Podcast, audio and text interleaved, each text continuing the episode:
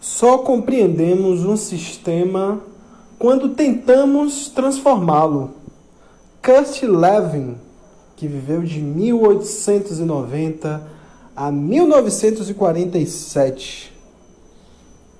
Os behavioristas acreditavam que o comportamento era ditado apenas pelo ambiente.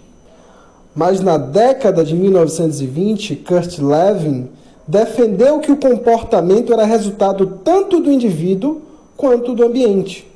Suas ideias revolucionárias desenvolveram e evoluíram para o estudo de dinâmicas de grupo, hoje de um valor inestimável para as organizações. Só compreendemos um sistema quando tentamos transformá-lo. Kurt Lewin 1890 a 1947. Os behavioristas acreditavam que o comportamento era ditado apenas pelo ambiente. Mas na década de 1920, Kurt Lewin defendeu que o comportamento era resultado tanto do indivíduo quanto do ambiente. Suas ideias revolucionárias desenvolveram-se e evoluíram para o estudo de dinâmicas de grupo. Hoje, de valor inestimável para as organizações. A partir de sua investigação sobre o comportamento humano, Levin criou a teoria do campo, que explica as forças e fatores que influenciam qualquer situação. O campo referido é o meio psicológico no qual o indivíduo ou grupo coletivo estão inseridos em um momento específico. E Levin notou duas forças opostas estão presentes em qualquer campo. As forças de atração, que impulsionam as pessoas em direção aos seus objetivos, e as de repulsão, que inibem seu movimento nessa direção. O modelo de mudança de Levin. A teoria fundamentava o modelo de mudança proposto por Levin, o qual oferecia um guia valioso para a transformação bem-sucedida tanto para indivíduos quanto para organizações. O modelo mostra que, para que o processo de mudança seja bem sucedido, a pessoa ou líder da organização deve levar em conta as diversas influências em jogo, tanto as que estão na mente dos indivíduos, quanto as presentes no ambiente em questão.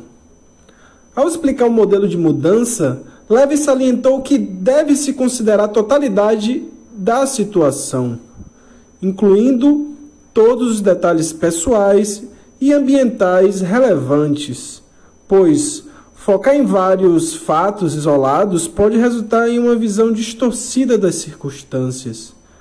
Para mudar uma situação, não basta apenas ter dela um entendimento completo e holístico, mas como esse entendimento se aprofunda ao longo do processo de mudança?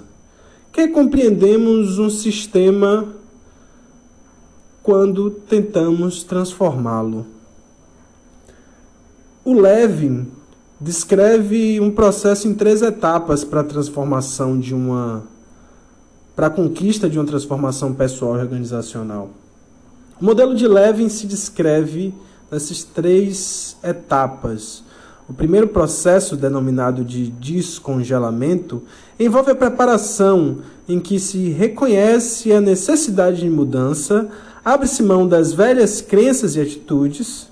A etapa de mudança ocorre após, geralmente acompanhada de confusão e agonia motivada pelo desmantelamento da antiga mentalidade ou sistema.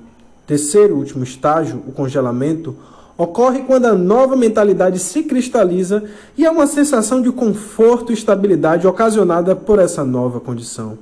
O processo é difícil porque envolve um doloroso desaprender e uma difícil reconstrução de pensamentos, sentimentos, atitudes e percepção. Por fim, para uma mudança de comportamento acontecer, deve-se levar em consideração todos os detalhes, tanto do indivíduo quanto do ambiente.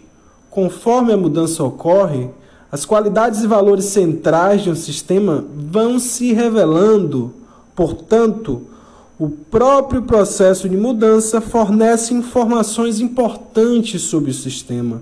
Só compreendemos um sistema quando tentamos transformá-lo. Curtin Levin